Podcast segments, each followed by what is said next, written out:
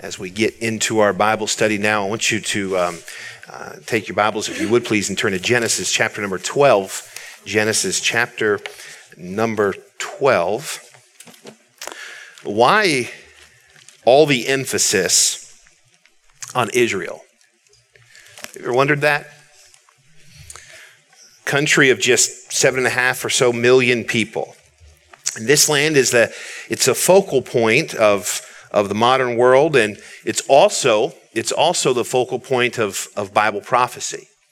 And it seems like if you listen to the news for any length of time, Israel comes up. Just this last week, it was in the news that our president campaigned on moving the American embassy from Tel Aviv to Jerusalem. And you think, what's the controversy for? What would the big deal be about moving it? Jerusalem is the capital of Israel. And why would the embassy be in a place other than the capital?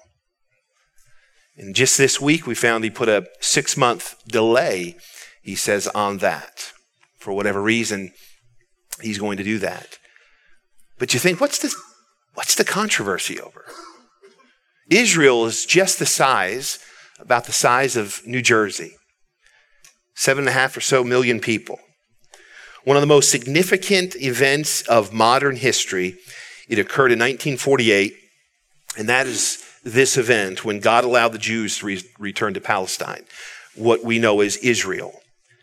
And only hours after this rebirth, only hours after Israel came back and became a nation, there were five Arab countries that went to war with Israel. And now we hear in the news almost every day from the Middle East, we hear this nation of Israel. How many of you have heard the term the West Bank? How many of you have heard that term? You find it here on this screen. You find the West Bank, you find the Golan Heights, and you find the Gaza Strip. These are areas that are constantly being talked about in the news. These are what are called occupied areas. Israel has all of this area, but there are Palestine wants to have its own state, and they have they're in these three areas. And that West Bank, the West Bank, is a important area in our study that we'll study today and in the weeks to come. Also, you hear not only the West Bank, you hear the term the Palestinian state. And in the West Bank that you see here on the screen, there are a couple important key cities. Jerusalem sits in this area here in the West Bank. Jerusalem, Jericho, Hebron, Bethlehem. These are all cities that you could find in the Bible. They're of great significance. Bethlehem is a city of great significance. Who would tell us why Bethlehem is so important? Anybody? Jesus. Yes, Jesus was born in Bethlehem. Jerusalem, the capital. Hebron is where Abraham purchased to bury his wife. It's an important city. It's the city where David reigned, King David reigned for 7 years before becoming king of all of Israel. Hebron is a very important place. You find that here in the West Bank. Jericho. How many of you remember the story of Jericho? Right? All the Israel comes out of Egypt and into the wilderness and crosses over the Jordan River. And they walk around what city? Jericho. And God said he's going to give them that city. In Jericho, you find here in the West Bank as well. The West Bank and East Jerusalem have become the homes of over 500,000 Jews. And you might hear this word, Israeli settlements. How many of you have heard that word, Israeli settlements? There's much issue, much problem, much controversy over Israelis going in and making settlements here in these areas that you see in the white here on this map of Israel. Many in the United Nations, as well as the European Union, they are pressing Israel. If you were to study this, you would find that they're pressing Israel, and they're trying to stop Israel from allowing their residents, Jews, to settle in these three areas. Time magazine reported this. The Obama administration says negotiations between the Palestinians and the Israelis can only proceed if Israel agrees to stop settling occupied land.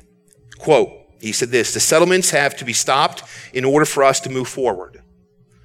That was a sitting president, President Barack Obama, at a meeting with Netanyahu. He said the settlements have to be stopped in order for us to move forward.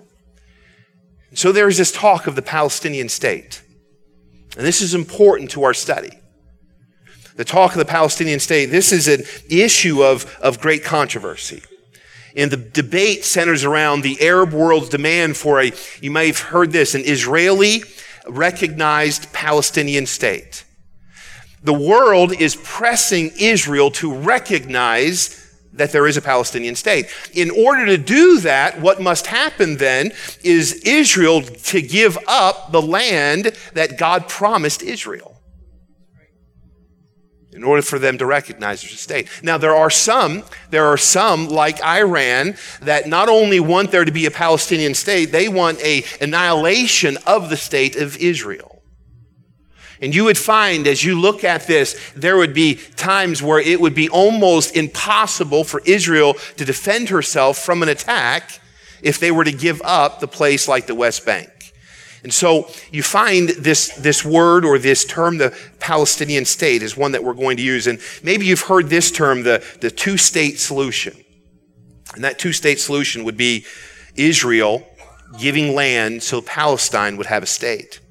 The Jordan king, the king of Jordan, the former administration of the United States and the European Union, they are seeking currently a two-state solution. Now, all of this fits precisely with end-time events. Every bit of it does. All of it fits into Bible prophecy unfolding. All of this does. We're going to look at the country, the state of Israel, the nation of Israel today. The intense Israel-Arab peace talks. Whoever could come in and bring peace to this situation would become a significantly powerful person. And we know this. The Bible teaches us this. There's going to be peace. We looked last week about the ten toes or the 10 horns and the supreme leader, the Antichrist, coming and taking control over the world. He is going to then become the peacemaker for Israel. He's going to proclaim peace. He's going to become a very powerful person because he is going to bring peace to this area of the world, to Israel. And so how does this land dispute? How does this land dispute relate to Bible prophecy? We're going to look at this today. And what is the significance of this land? Why so much controversy over a piece of land the size of New Jersey? Why so much controversy? And what does this land have to do with Bible prophecy? It all goes back to a promise that God made some 4,000 years ago. And I want to look at this promise here today. So if you'd look with me to Genesis chapter 12, we're going to be in several different passages of scripture today, some in Ezekiel. Some of these aren't the easiest passages to find. And so I'm going to have much of what we're going to read upon the screen. But if you'd like to turn there and follow along, I welcome you to do that. Genesis chapter number 12, in verse number 1, the Bible says this, Now the Lord had said unto Abram, Get thee out of thy country, and from thy kindred, and from thy father's house, into a land that I will show thee. And I will make of thee a great nation, and I will bless thee, and make thy name great, and thou shalt be a blessing. And I will bless them that bless thee, and curse him that curseth thee, and in thee shall all the families of the earth be blessed. And so in Genesis chapter number 12, God says to this man, Abram, I want you to get out of your country and I want to bring you to a place that I'm going to give to you. I'm going to bless you. I'm going to give you this land. I'm going to give you bless your seed. I'm going to make your name great. I'm going to make your name become a nation, a mighty nation. He says this, those that bless you, I'm going to bless. Those that curse you, I'm going to curse. And this is what is known as the Abrahamic covenant. This is a covenant that God made with Abraham. and refer to this promise as the Abrahamic covenant. And God made a specific promise to Abraham in these verses. And what he promised land. That land is Israel. He promised his seed. He said, I'm going to make out of you a great and mighty nation. And he promised a blessing. And those three are important for us as we study. It's important for us to understand this. God promised to bring Abraham to a land that he never seen and to make it his great nation. Now, as I was studying for this, I thought to myself, there were people that were already living in that land. And a lot of the controversy, a lot of the fight is that fight over who owns that land or who that land belongs to. And I would simply resolve that by saying this: God who created that land can give it to whoever he wants to give it to. He created it. It's his. And in Genesis chapter number 12, God said, I'm going to give this land to Abraham. He said, when he got to that land, he said, I want you to look northward, southward, eastward, westward. I want you to look all around, and everything your eye sees, I am going to give to you and all of your generations, future generations. This was a covenant that God made with Abraham. So some 4,000 years ago, God gave this land to Abraham. It's a covenant that he made. God promised Abraham that he would have this land.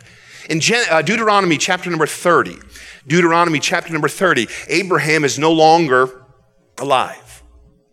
In Deuteronomy, we find that God is going to lead his people, Abraham's seed, into this land. And the Bible says this in Deuteronomy chapter 30, in verse number 1. And it came to pass when all these things are come upon thee, the blessings and the curse, which I have set before thee, and thou shalt call them to mind among all the nations, whither the Lord thy God hath driven thee, and shalt return unto the Lord thy God, and shalt obey his voice according to all that I command thee this day, thou and thy children, with all thine heart and with all thy soul. That then the Lord thy God will turn thy captivity and have compassion upon thee, and will return and gather thee from all the nations, whither the Lord thy God hath scattered thee. If any of thine be driven out unto the uttermost parts of heaven, from thence will the Lord thy God gather thee, and from thence will he fetch thee. And so the Bible says here that if Israel gets scattered, the Lord is going to bring them back. He says, no matter what, this land is yours, is what he's saying. In verse number 5 and 6, and Lord thy God will bring thee into the land which thy fathers possessed. Who's the fathers? That's Abraham, Isaac, Jacob. He said, he'll bring him into this land that thy fathers possessed, and thou shalt possess it, and he will do thee good and multiply thee above thy fathers. And the Lord thy God will circumcise thine heart and the heart of thy seed, to love the Lord thy God with all thine heart and with all thy soul, that thou mayest live. In verse number 7, and the Lord thy God will put all these curses upon thine enemies, and on them that hate thee, which persecuteth thee. And thou shalt return and obey the voice of the Lord, and do all his commandments, which I command thee this day. And the Lord thy God will make thee plenteous in every work of thine hand, in the fruit of thy body, in the fruit of thy cattle, and in the fruit of thy land for good. And for the Lord will again rejoice over thee for good, as he rejoiced over thy fathers. If thou shalt hearken unto the voice of the Lord thy God, to keep his commandments and his statutes, which are written in this book of the law, and if thou turn unto the Lord thy God with all thine heart and with all thine soul. This promise is what we refer to as the Palestinian covenant. God promised that Israel would have this land. He said, if you do wrong and you get scattered, I'm going to bring you back to this land. God gave Abraham a covenant, Abraham a promise, and then in Deuteronomy we find that God reaffirms or reconfirms his promise to give this land to Abraham's seed forever. And so God gave it to Abraham, and then we find it reconfirmed that this land belongs to Abraham's seed. God again confirmed this promise through David. I want you to turn with me, if you would, to 2 Samuel chapter number 7. 2 Samuel chapter number 7. Abraham is dead.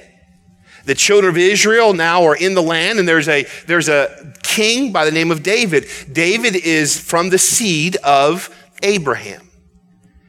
And the Bible says this in 2 Samuel 7, verse number 12, "And when thy days be fulfilled, and thou shalt sleep with thy fathers, I will set up thy seed after thee, which shall proceed out of thy bowels, and I will establish his kingdom.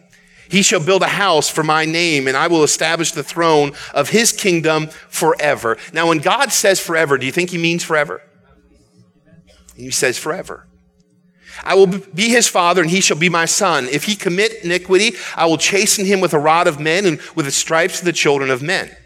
But my mercy shall not depart away from him, as I took it from Saul, whom I put away before thee. And thine house and thy kingdom shall be established forever before thee. Thy throne shall be established forever." This is the Davidic covenant, or the covenant that God reaffirmed with King David.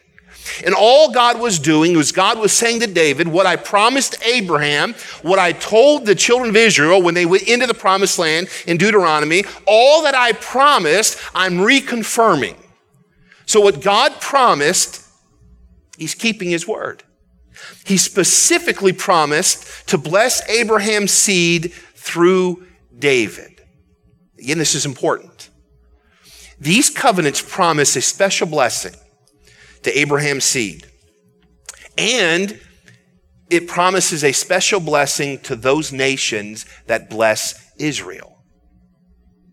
I believe this. God has blessed America the way he has because America has defended Israel. It's important for this nation to continue to show favor and to bless Israel. A nation that blesses Israel, God says, I will bless. A nation that curses Israel, God says, I will curse. And this is not just an Old Testament promise that God now no longer fulfills here in the New Testament church. You find that through these covenants, you find that God says forever, I'm going to bless them that bless you. I'm going to give Israel this land. I'm going to curse them that curse you. This is a covenant that God continues to reconfirm over and over in Scripture. I want you to find here in Isaiah chapter number 6. Isaiah chapter number 9, verse number 6. God says to David in his covenant that I'm going to establish your kingdom forever. He does that here. Listen to me in Isaiah 9, verse 6. He says, "For unto us a child is born, unto us a son is given, and the government shall be upon his shoulder, and his name shall be called Wonderful Counselor, the Mighty God, the Everlasting Father, the Prince of Peace. Of the increase of his government and the peace there shall be no end. Upon the throne of David, upon his kingdom, to order it and to establish it with judgment and with justice from henceforth, even forever, the zeal of the Lord of hosts will perform this." Listen, what he was saying in Isaiah, Isaiah was prophesying that the Messiah was going to come. That Messiah was going to come through David's seed. David was from the seed of Abraham. So we find that God's covenant with Abraham to give him a land, to give him his seed, and to give him this blessing, then went through to the children of Israel, went through to David the king, and then in Isaiah says, through David's seed, that covenant is going to continue. I want you to see in Luke, if you would please, Luke chapter number 1. This is a parallel passage to Isaiah. Luke chapter 1, verse number 31 through 33 says this, "And behold, thou shalt conceive in thy womb and bring forth a son, and thou shalt call his name Jesus." Isn't that wonderful? We find the prophecy is coming true. Now, isn't it wonderful to know when the Bible prophesies something that we can look back in history and we can find that the Bible is accurate? Isaiah said there is going to be a savior. There's going to be a counselor, wonderful. He's going to come and he's going to establish David's throne. And then we find in Luke, the angel says that you're going to have a child. You're going to call his name Jesus. And look what goes on to say. "He shall be great and shall be called the Son of the Highest. The Lord God shall give unto him the throne of his father David." Jesus comes from the line and lineage of David. "And he shall reign over the house of Jacob forever. In his kingdom, there shall be no end." Jesus was born in Bethlehem. He was born in this manger that we speak about and preach about during the Christmas season. He was the child born, the son that was given to us. Now, maybe you look at the Bible and you say, boy, this is so difficult to understand. I don't even know where to start. It almost feels like I don't understand how it makes sense. There's a thread that goes all through the Bible. God created man, and God created man to fellowship with him. When God created man in the garden, he did not create man to die. When he created man, he formed man out of the dust of the ground and breathed into man the breath of life, and man became a living soul. And the whole purpose of that is God was going to fellowship with man, and man was going to worship God, and that was supposed to take place forever. But man chose to sin. Adam and Eve took of the fruit that God forbid them to take, and they disobeyed God. And because of that, the Bible says sin entered in the world. And the moment they sinned, they began to die. Death happened upon all man. But God in his mercy and God in his grace was not willing that any should perish, but that all should come to repentance. God did not desire for man to die in his sin. God said, I am going to give you a savior. We find this thread. You say, why would God call Abraham out of Ur of the Chaldees? Why would he call him out of what would be modern day Iraq? And why would he call this man to Israel? Why would he do such a thing? Because he wanted to call Abraham? I mean, what was the point? What was the value of this? Because God promised to send a savior. And God then began to establish that seed. He said to Abraham, I'm going to give you a land. I'm going to give you a seed. I'm going to give you a blessing. And from that line, the Savior was going to come. And so God establishes Abraham in Israel. He establishes the kings. And then we find through the Old Testament, the history of Israel, the history of the king. We find David is becoming king, and God says to David, I'm going to establish the kingdom through you forever. And we would find in the line and lineage of Jesus that you can go all the way back to David. God's promise came true with the birth of Jesus Christ. And so the thread you find through all the Bible is redemption for mankind.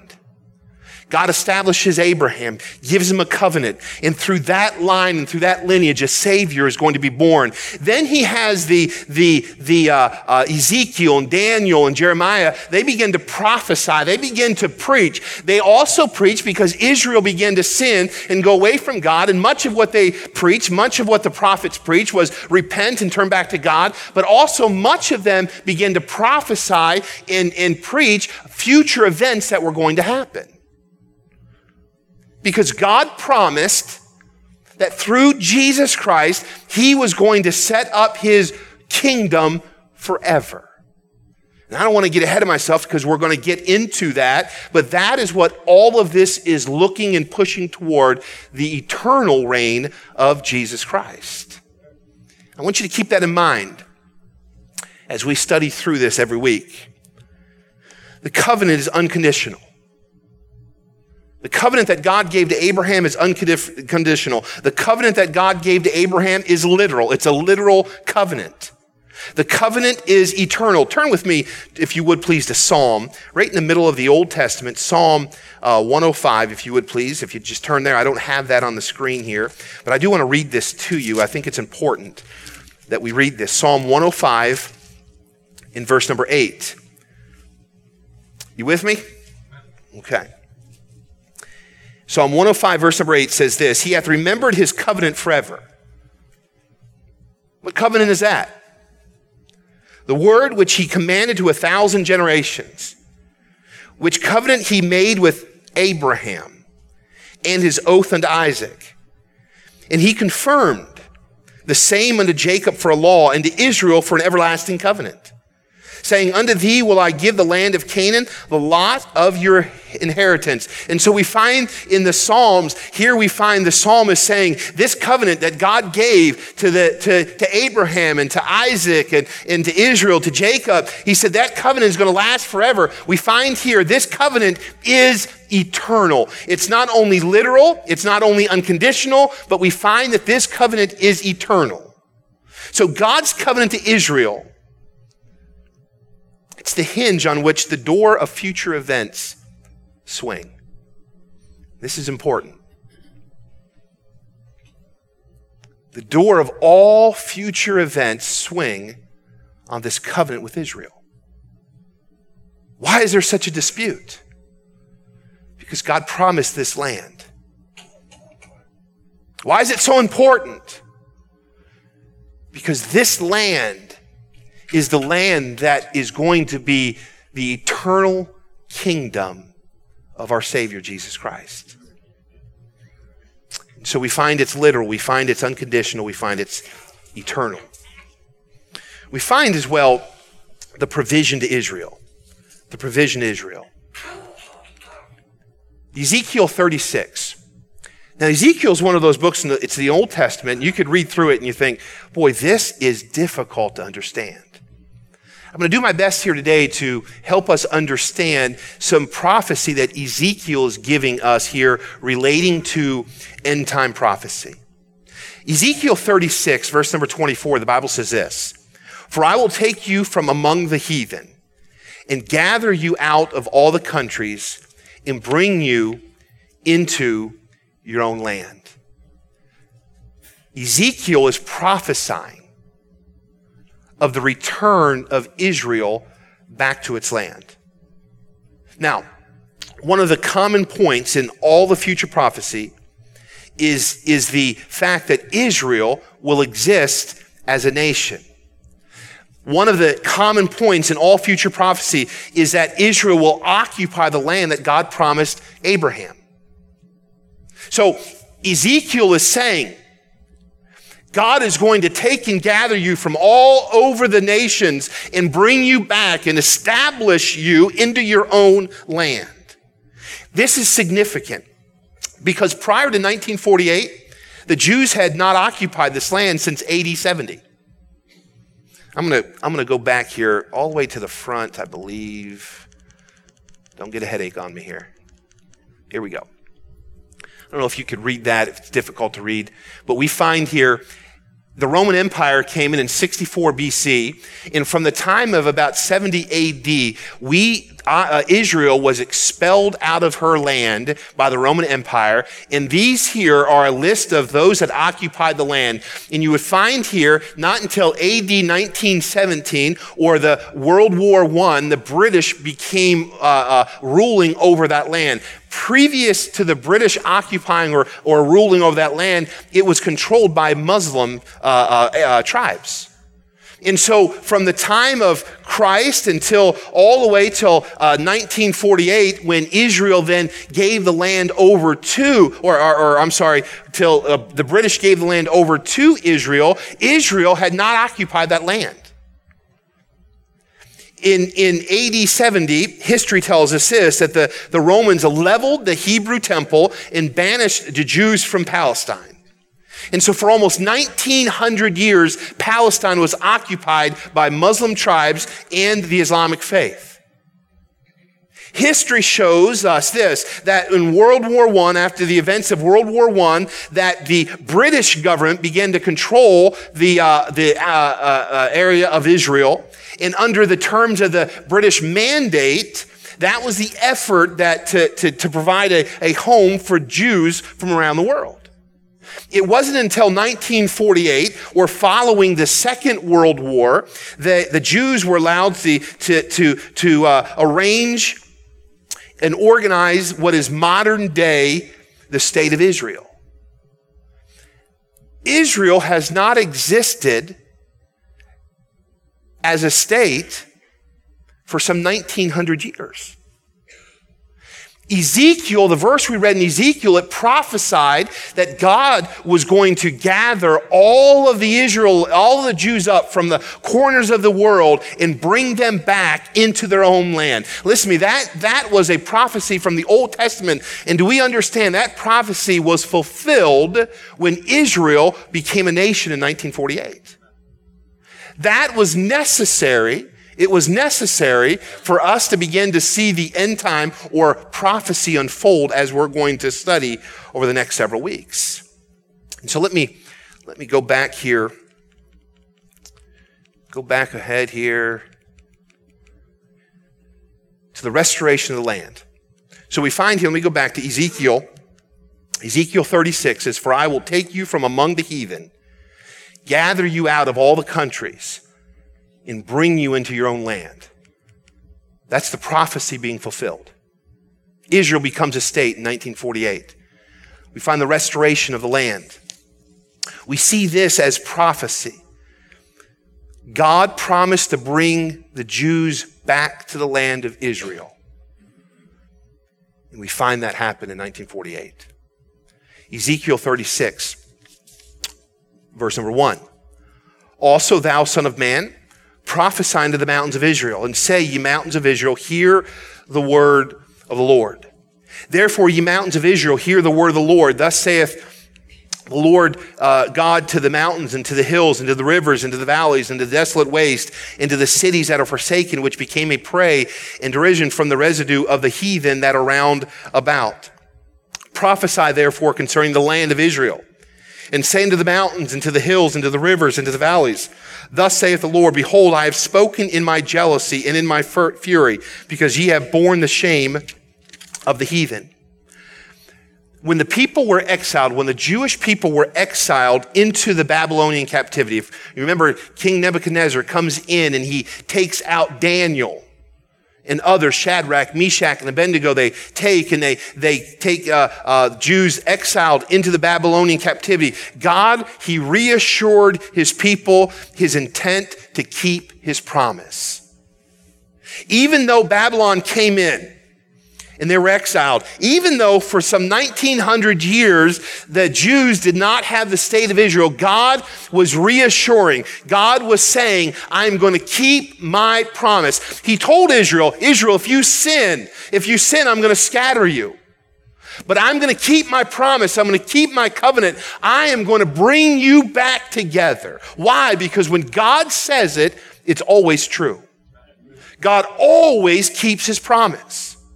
Now, this is important for us as we study through prophecy, because God said, I'm going to send a Savior, Jesus Christ. Mankind can be redeemed back to me. If we find that God is constantly keeping the promises that he said, we can rest assured that Jesus Christ is the Savior. We can rest assured that we have eternal life through Jesus Christ. Why? Because God always keeps his word. I encourage us as Christians. Ezekiel 36, verse number 8. "But ye, O mountains of Israel, ye shall shoot forth your branches and yield your fruit to my people of Israel, for they are at hand to come. For behold, I am for you, and I will turn unto you, and ye shall be tilled and sown. And I will multiply men upon you, and all the house of Israel, even all of it, and the city shall be inhabited, and the waste shall be builded. And I will multiply among you man and beast, and I increase and bring fruit, and I will settle you after your old estates, and will do better unto you than at your beginnings, and ye shall know that I am the Lord." Again, here's Ezekiel prophesying that God was going to bring Israel back into her land. It was a miracle, the reunification of the thousands of Jews in Israel. Ezekiel prophesied this in Ezekiel 36. And from the first century until 1948, the Jews were scattered across Europe, America, and around the world, and God brought them back together. In Ezekiel 36:24, "For I will take you from among the heathen and gather you out from all the countries and will bring you into your own land." Israel became a sovereign nation.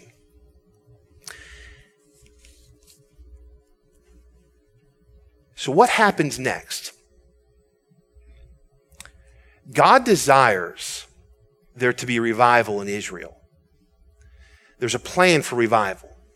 Jeremiah, he says this in chapter 31. Behold, the days come, saith the Lord, that I will make a new covenant with the house of Israel and with the house of Judah. You see where it says a new covenant. Not according to the covenant that I made with their fathers in the day that I took them by the hand to bring them out of the land of Egypt, which my covenant they break. Although I was a husband unto them, saith the Lord. But this shall be the covenant that I will make with the house of Israel. After those days, saith the Lord, I will put my law into their inward parts and write it in their hearts, and will be their God, and they shall be my people. And they shall teach no more every man his neighbor and every man his brother, saying, Know the Lord, for they shall all know me, from the least of them unto the greatest of them, saith the Lord. For I will forgive their iniquity and remember their sin no more. See, we see this, that God's heart is to bring revival to his people, the Jewish people. He was to bring them, to turn them back toward him. That is God's heart. That is God's goal. He wants to see his people turn back to him. John 10:10, Jesus declared to the unbelieving Jew, I am that they might have life and they might have it more abundantly. Jesus came to give us life. He came to the Jews. He was born of Mary. He was spent his entire ministry in what we would know as Israel. He was preaching the kingdom of God. He was preaching repentance. But we find this, that the Jews rejected Jesus Christ. They rejected him. The Bible says that he came unto his own, and his own received him not. And so God allowed the gospel to go to the Gentiles. That's us. So the gospel came to the Gentiles, and the Gentiles had an opportunity to be saved and to trust Christ as their Savior, to be redeemed back to God. In the final days of history, the Jews will be gathered into the land of Israel. That's already happened. That God is going to bring a great revival, or this new covenant, so that all the Jews would then accept the Messiah. That's the goal through this, is that the Jews accept the Messiah. The Jews are still God's chosen people. There's many that might teach this, but I believe it's false that the New Testament church has now taken the place of the Jews in God's eyes. No, God still loves the Jews. God's covenant is still the covenant, and there's going to be a new covenant. God still desires for the Jewish people, his chosen people, to accept his son as the Messiah. It's still his goal. That's his plan. There's a new covenant. This new covenant will bring complete fulfillment to the covenant that God made with Abraham, the covenant that God reaffirmed with David. It revolved around the coming of Christ. It has to do with the shedding of Christ's blood, and ultimately the Israel acknowledging Jesus Christ as the Messiah. And so there's some timing of events. The timing of the revival would be this. Number one, the sacrifice of Christ. And we find this, and I'm pressed for time here. I want you to write this verse down, Hebrews 8, 12, and 13. You would find this, the timing of revival. What first must happen is the sacrifice of Jesus Christ. Well, guess what? That's already happened, hasn't it? Jesus Christ has already come. Some 2,000 years ago, Jesus Christ came and he died upon the cross so that mankind could be redeemed back to God. The second thing is the conclusion of the time of the Gentiles. What was that? When the Gentiles became heard of the gospel of Jesus Christ. Write this down if you would, please. Romans 11:25, the fullness of the Gentiles be come in. And so there's going to be a time where God, and that is a time now where the Gentiles are able to receive Christ as their Savior. And there is going to be a time where God now sends a revival back to Israel. Well, Jesus Christ has already come. The Gentiles, that's us, we are able to receive the gospel. And then there's going to be an event where revival comes to Israel. But there's something that takes place between the end of the Gentiles hearing the gospel and the revival that takes place in Israel. You know what that great event's called? It's going to be the tribulation, and before the tribulation, the next event on God's prophetic calendar is the rapture of the church.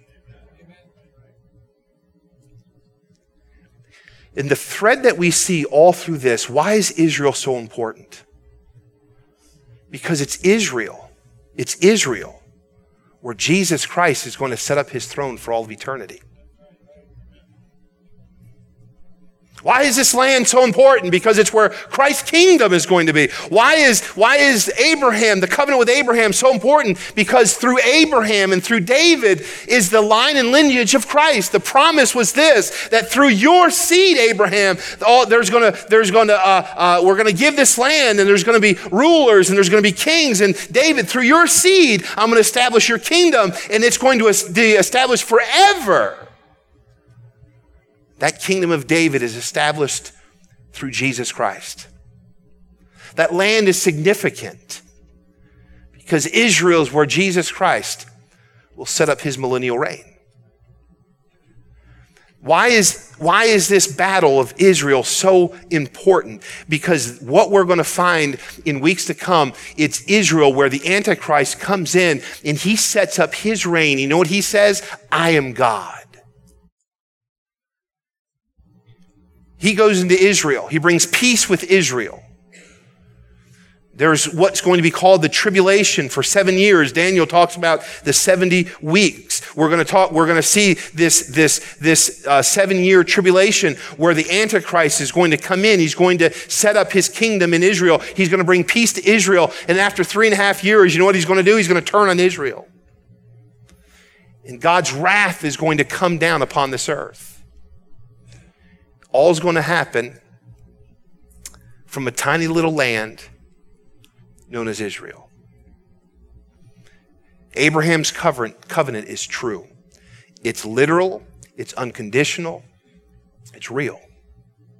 Why is Israel so important? Because Israel is going to be the place of the future events as we study next. And I hope that you'll be here as we study the rapture of the church.